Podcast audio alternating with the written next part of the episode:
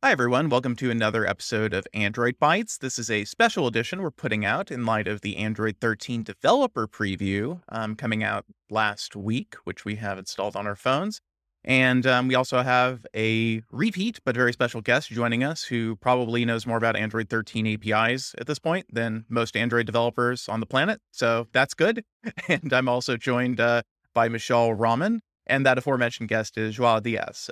Thank you again for joining us, Joao. Joao is the developer of Tasker. Thank So yeah, let's having me. let's get into it. You know, there's a lot to break down. Yeah, so last week on Thursday, Google dropped a bombshell on everyone. They released out of nowhere Android 13 Developer Preview 1 when they haven't even finished releasing Android 12L yet. So we've been scrambling to piece together what's coming in the Android 13 update later this year. And we have a huge post that goes over most of the changes that we found. It's continuously being updated. But, you know, it's kind of hard for people to actually you know, follow along with such a massive post. So we thought this episode might do a bit of good in breaking down some of the most important changes for you all. And that's why I invited Joao Dias to join us because he, as a developer of Tasker, is on the bleeding edge of new Android features and APIs. And he's already demonstrated um, some of these new APIs in a video. He's already updated Tasker to support some of them. But because of Google Play restrictions, he's not able to upload that version yet. So you can't really test it yourself. But if you wanted to see them, he has a video that he's published on his YouTube channel that you can check out. So, uh, Joao, why don't you give us a bit of introduction about yourself, just for those who, just for our listeners who aren't familiar with you or your work? Okay, so I developed Tasker, as you mentioned, and Tasker is is like ma- making programming in Android simple. So if you want to do your own little app to do whatever specific needs you have for your Android device, you probably can do it with Tasker. So in this case, I simply uh, took the new APIs, created a bunch of new actions for them in Tasker, and that allows users and users to that use the Tasker app to use those APIs. Awesome. And be, just because of how powerful and extensible Tasker is, it's probably one of the few apps that makes use of every single API under the sun that's available on Android. So if, if you wanted to play around with some Android feature, you could probably code a Tasker profile and tasks to make use of it. Yeah. And that's exactly why Joao is like, you know, right up there immediately after DP1 was released. He's already adding these features and experimenting with them. So um, I was just sorry that that it was re- released on a Friday, and I didn't have time to do it on the Friday, so I have to I have to wait the whole weekend to implement stuff. So that was bad. Yeah. well, I mean, you're several months ahead because uh, Google doesn't plan to release until later this year. So you got a pretty big head start there already. Yeah. But, uh, anyways, why don't we dive into what Google actually announced in the blog post?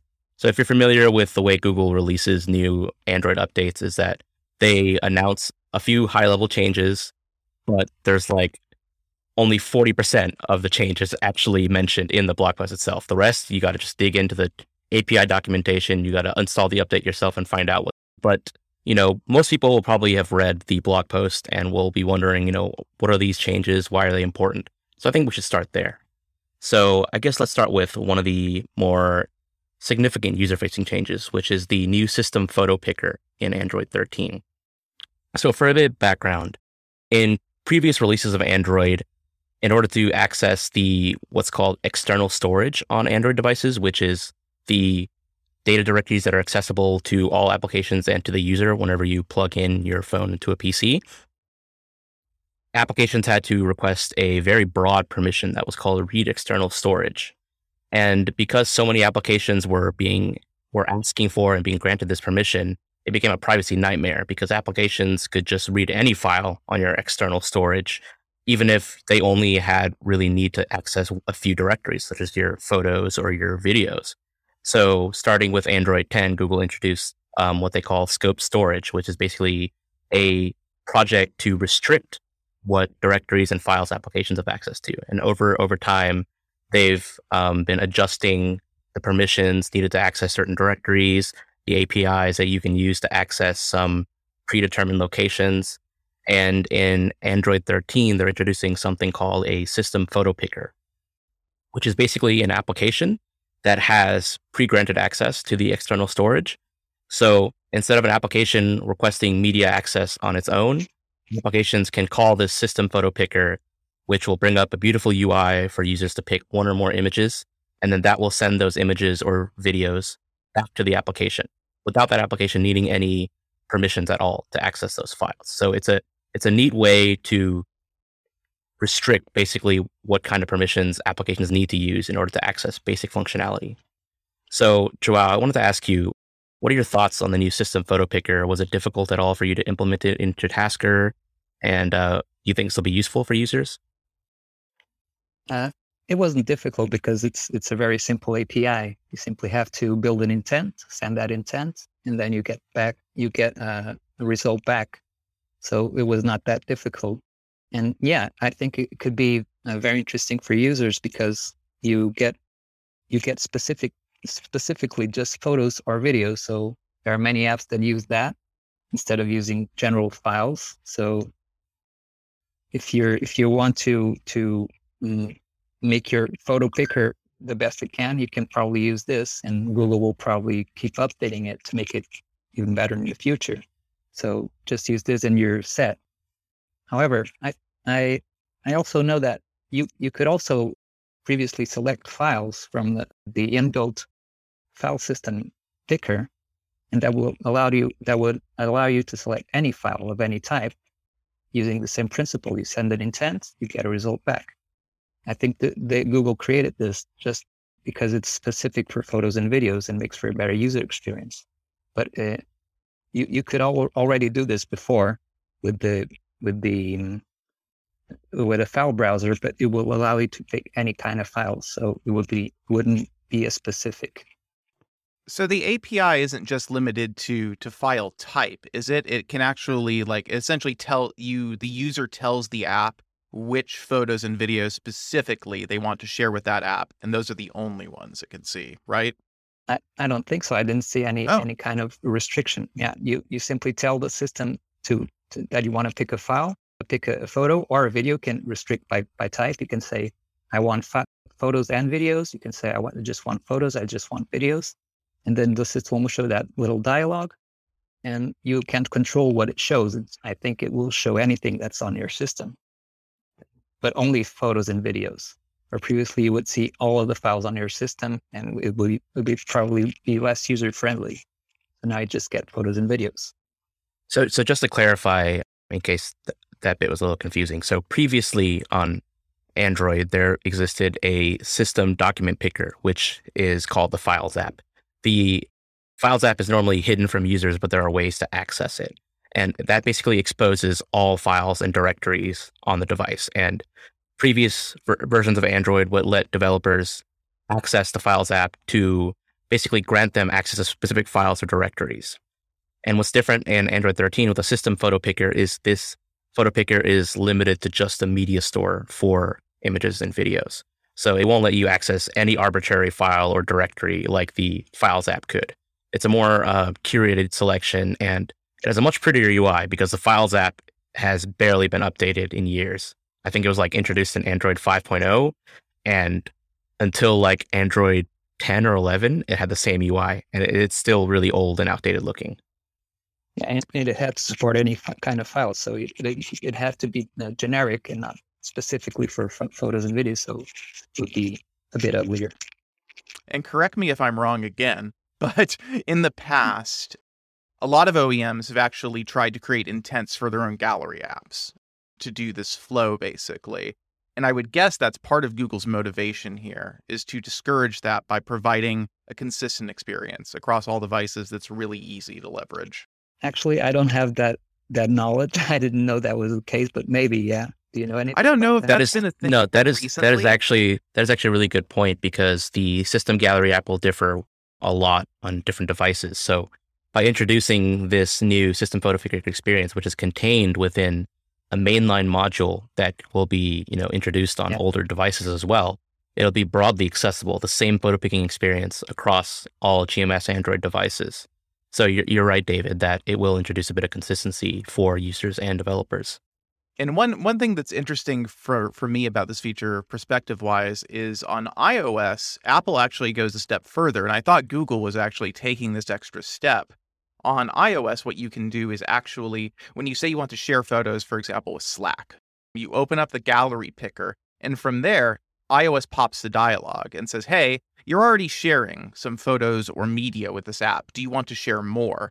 And so it lets you actually curate which specific files you want to share with that app. I don't necessarily love the experience, but in terms of user data safeguarding, it, it's easy to see how that would have appeal to a company like Apple. So I was I was really just curious if Google seemed to be following their footsteps there, but it doesn't sound like they've gone that far yet.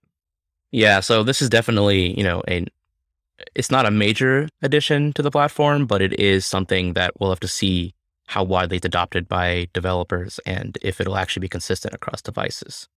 Another addition to the Android 13 release that Google mentioned in, the, in their blog post is the new Quick Settings Placement API. So, for those of you who don't know, um, I think back in Android 7.0 Nougat is when Google first opened up the Quick Settings API to third party developers, allowing them to create custom tiles.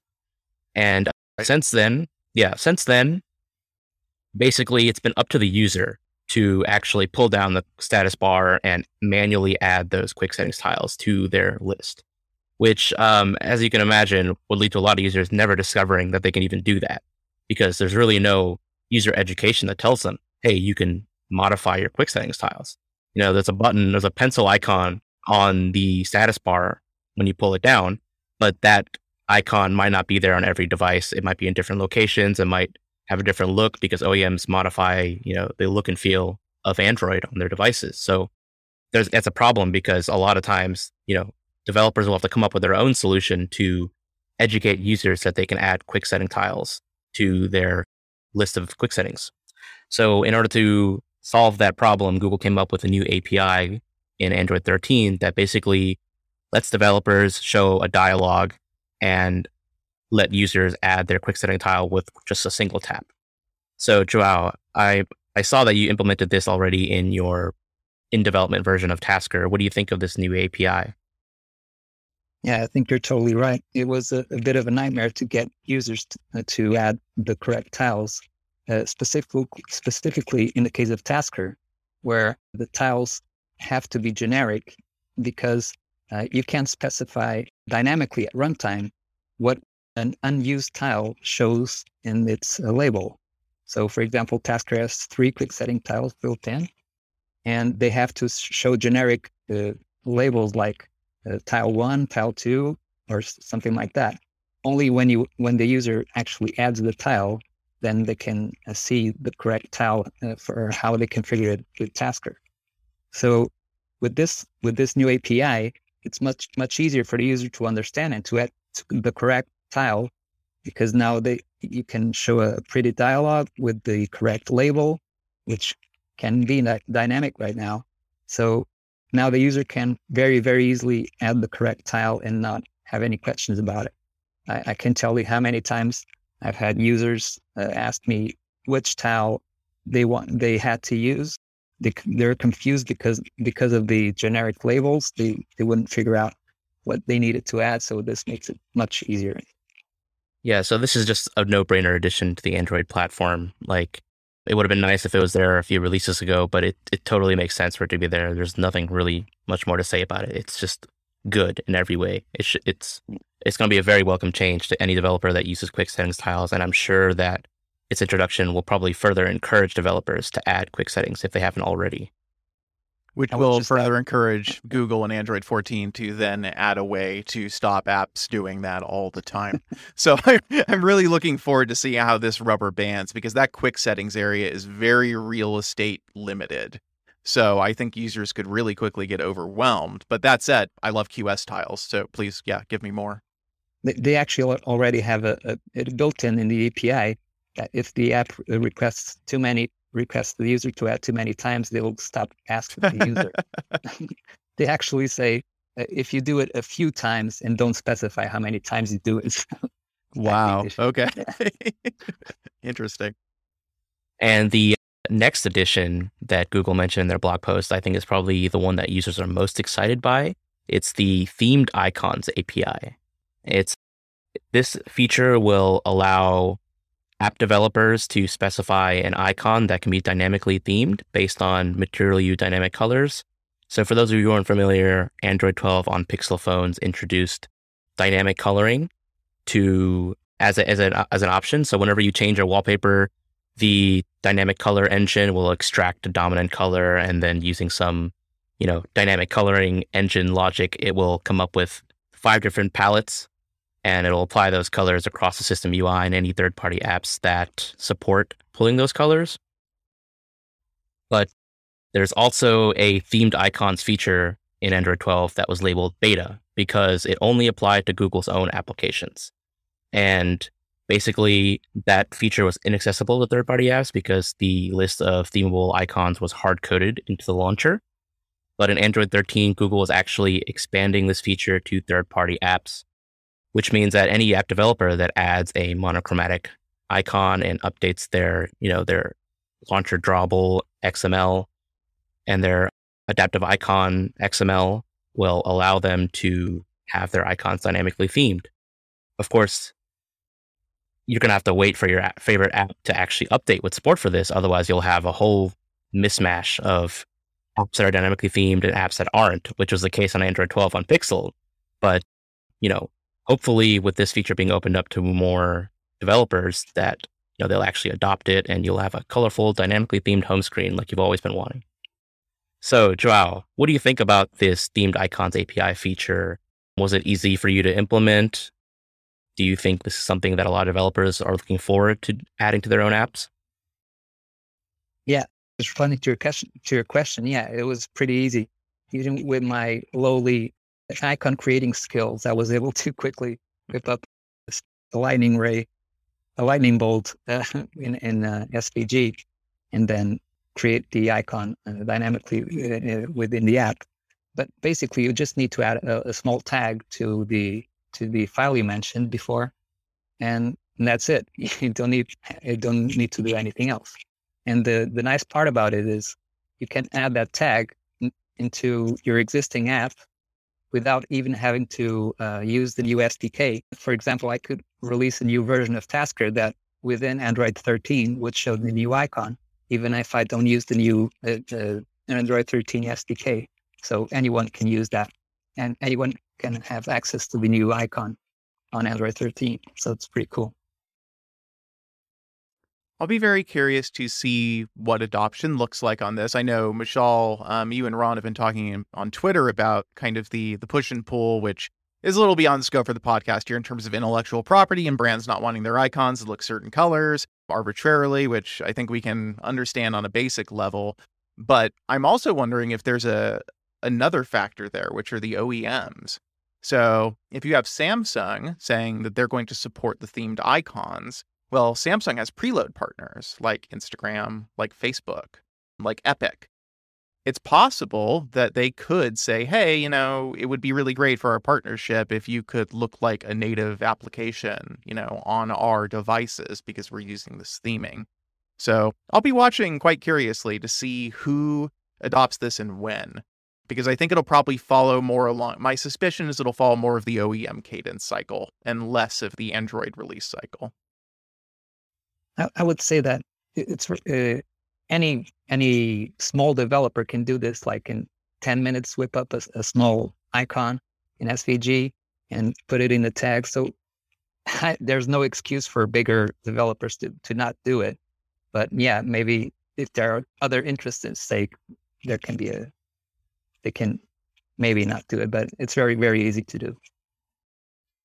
Yeah, so there's definitely no technical barrier that's preventing most companies or independent developers from doing this. It's just going to be a matter of, you know, will their branding departments allow them to support this? Will they will they clear it within their companies? And that's something that's really hard to answer. It's going to be uh, dependent on the company. There are other features that aren't really, you know, so mired in politics. One of the features that I think any multilingual user will greatly appreciate is the new fe- is the new introduction of per app language support in Android 13.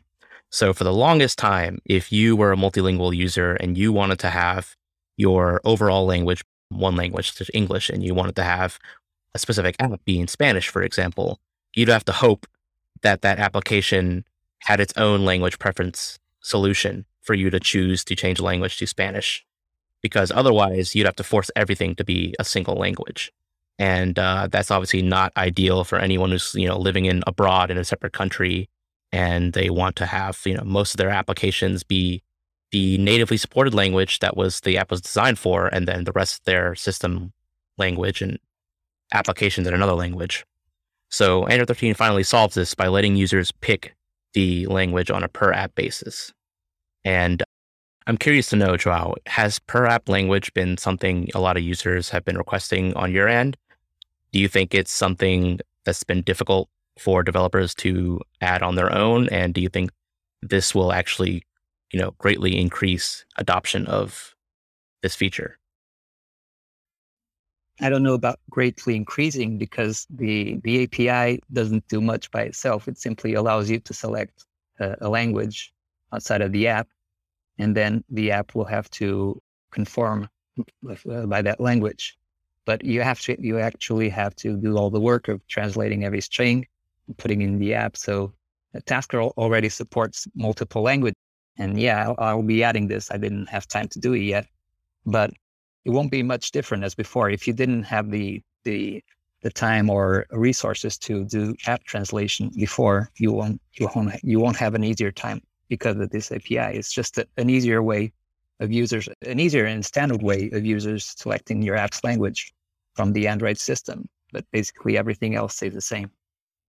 I, I'm curious from a technical perspective how this gets into bundle or split APKs because one of the huge features of bundled APKs was the ability to just put the user's language pack in the bundle that the Play Store compiles so that they don't have all of those extra language bundles. So if a user has a smartphone set to English and they download an app and the app downloads in English with the English language file, and then they decide to go in on the phone and switch that app's default language to French, for example. Would the app have to architect how to download that language pack or is this workable such that it can you know basically pull an app update from the play store compiled with the french language package and then update it? That's a good question. I actually don't know. I, I have never tried that before so maybe Mishaal knows I think I read that there's a manifest entry that apps can add that basically lists the supported languages. And if say, you know, that language is on that list, then possibly when the user picks it and choose and decides to switch to it, the Play Store will automatically in the background then download that split containing that language pack. That's possibly how it might work, but you know, it's still early days. I don't think anyone's actually bothered to actually look into this that much. Speaking of which, I'll the feature's not even enabled. It's fine. Yeah, the feature the feature's not even enabled by default in DP1, even though Google announced it in their blog post. You have to dive into feature flags and enable it manually, which is surprising because feature flags are inaccessible unless you have a user debug or engineering build. But I do know that multilingual has been a really high priority for Google for a long time. And that was a huge thing behind splits was there were two things they were dealing with there. Users who really like who got really upset if they downloaded an app and there wasn't language support in the app for for that app and they then uninstall it. And then the other side was, well, a bunch of developers then decided, okay, I need to put in every language pack imaginable so that users don't do this. And it increased the size of the APKs immensely. And so that was a huge logic behind splits was that for countries where internet connectivity was poor, you would only download the correct language or the applicable language file for the user and reduce the overall file size. And that was, as I understood it, like the, the real logic behind splits was just reducing APK size. That was what they were really obsessed with. So it's interesting to see this language feature, which almost certainly is going to have to integrate with this because I know, for example, Facebook heavily leverages splits. So I'm sure that they will be looking at this very closely and I'll, I'll be curious what their solution looks like. Right. And there are definitely other changes that big companies like Facebook and other social media companies will be taking a look at. This one hasn't been documented by Google in their blog posts, but if you delve into the build itself and you look at the API documentation, you'll notice that Google added a runtime permission for notifications. And this is something we've talked about previously on the podcast. And I know it's something a lot of developers are really hoping is not implemented just because it's notifications is a feature that you kind of expect to have by default. So to suddenly have that be restricted and become opt in is going to be a huge shocker for many that depend on posting notifications to re engage users with their applications or to inform them of critical events. And it's definitely something we're probably going to see a lot of support tickets being raised. You know, why am I not getting alerts for something I signed up for in my application? Or why is this not working? So, Joao, I'm curious to know what do you think of this new runtime permission for notifications? Uh, yeah, as I mentioned last week, I think it's a bit unnecessary because users already have the ability to to um, turn off notifications. I understand that that it's opt in now instead of opt out, and that can be better for some users. But again, you can simply long click a notification and disable it. So I don't see any much of the advantage regarding this, especially when there are other permissions that would be much better uh, served to have uh, runtime permissions for. For example, clipboard access would be much more important to have access instead of this. But uh, for, for Tasker and for my apps, it won't be much of a hassle. There will simply be another new uh, permission prompt that will show up every time a user wants to, to post a permission, uh, a notification, sorry. And, and it will be that. I don't think there will be much uh, trouble implementing this in, in, my app. But I think it's it's a bit unnecessary. they could spend their time doing something else. Yeah, this is going to definitely be controversial among developers once it's actually announced. At this moment, it's just something we kind of know because we've been expecting it. We've looked around the firmware and the API documentation, but we're curious to see how the general public will react to it once Google makes it official. Another change, permission related change that is actually very welcome, in my opinion, is the new nearby device permission for Wi Fi. So, for those of you who aren't familiar, I think starting with the Android 8.0 Oreo release, Google the APIs for Wi Fi scanning and Bluetooth scanning to location permissions. So, you wouldn't be able to access Wi Fi scan or Bluetooth scan results unless your device also held a related location permission. And the reason is that because Wi Fi scan results and Bluetooth scan results can be used to infer the device's location. So, if an app were to continuously monitor what Wi Fi access points or nearby Bluetooth devices the uh, device is pinging, then you could probably figure out where, what general area the device is located. So that's the reason why Google introduced, or rather tied those APIs to location access. But as we find out last, the last two years with COVID 19 and those COVID 19 tracking apps, the thing about that is whenever you have apps that only need to scan Bluetooth devices nearby asking for location access, that's going to get people suspicious. Why is this app asking for my location? Is it tracking me? When no, really, it's not tracking you. It's just looking for nearby Bluetooth devices because it needs to do that. So in Android 12, Google decoupled the Bluetooth scan results API from the location permission. And in Android 13, they're doing something very similar with the Wi Fi scan results API. And if you ever set up any nearby IoT devices using Bluetooth or Wi Fi, you probably have come across location prompts. Starting in Android 13, that prompt will probably disappear when you're connecting to a nearby device, which I think will probably reduce a lot of confusion among users. So, Joao, I'm curious to hear from you. Have you ever had a lot of any complaints from users who are wondering why, you know, your app needs location access when it's scanning for Bluetooth or Wi-Fi devices? Have you ever received any angry complaints about that or just general confusion? Yeah, totally. This is a very, very welcome addition. Users often often email me about they only have like profiles that do stuff when they're connected to a certain Wi-Fi network, and then they they're very confused and ask me why the tasker is is constantly access, accessing the location on their phone, and I have to explain them. I, I do explain it in the app, but users often forget that that's the case. That the location permission is needed for Wi-Fi access. So they end up e- email me, emailing me angry about, angrily about it, and I often have to to remind them that the wife that the location permission is is needed for that. And I, have I've always uh, defended that Google should have something in in the system to explain to users why the location permission is needed for Wi-Fi and Bluetooth access. Otherwise, every single developer on in, in the App Store will need to explain why that is. And it'll be overbearing for users. Users don't even probably don't even read all of those explanations anymore because every single app needs to do it. If Google simply explained why why the location permission is needed in that in those situations themselves, then uh, this probably wouldn't be such such of an issue. But now with this new these new permissions, it'll be much better because there will be no confusion anymore. And so this is very late to the party, but a very welcome addition. Absolutely.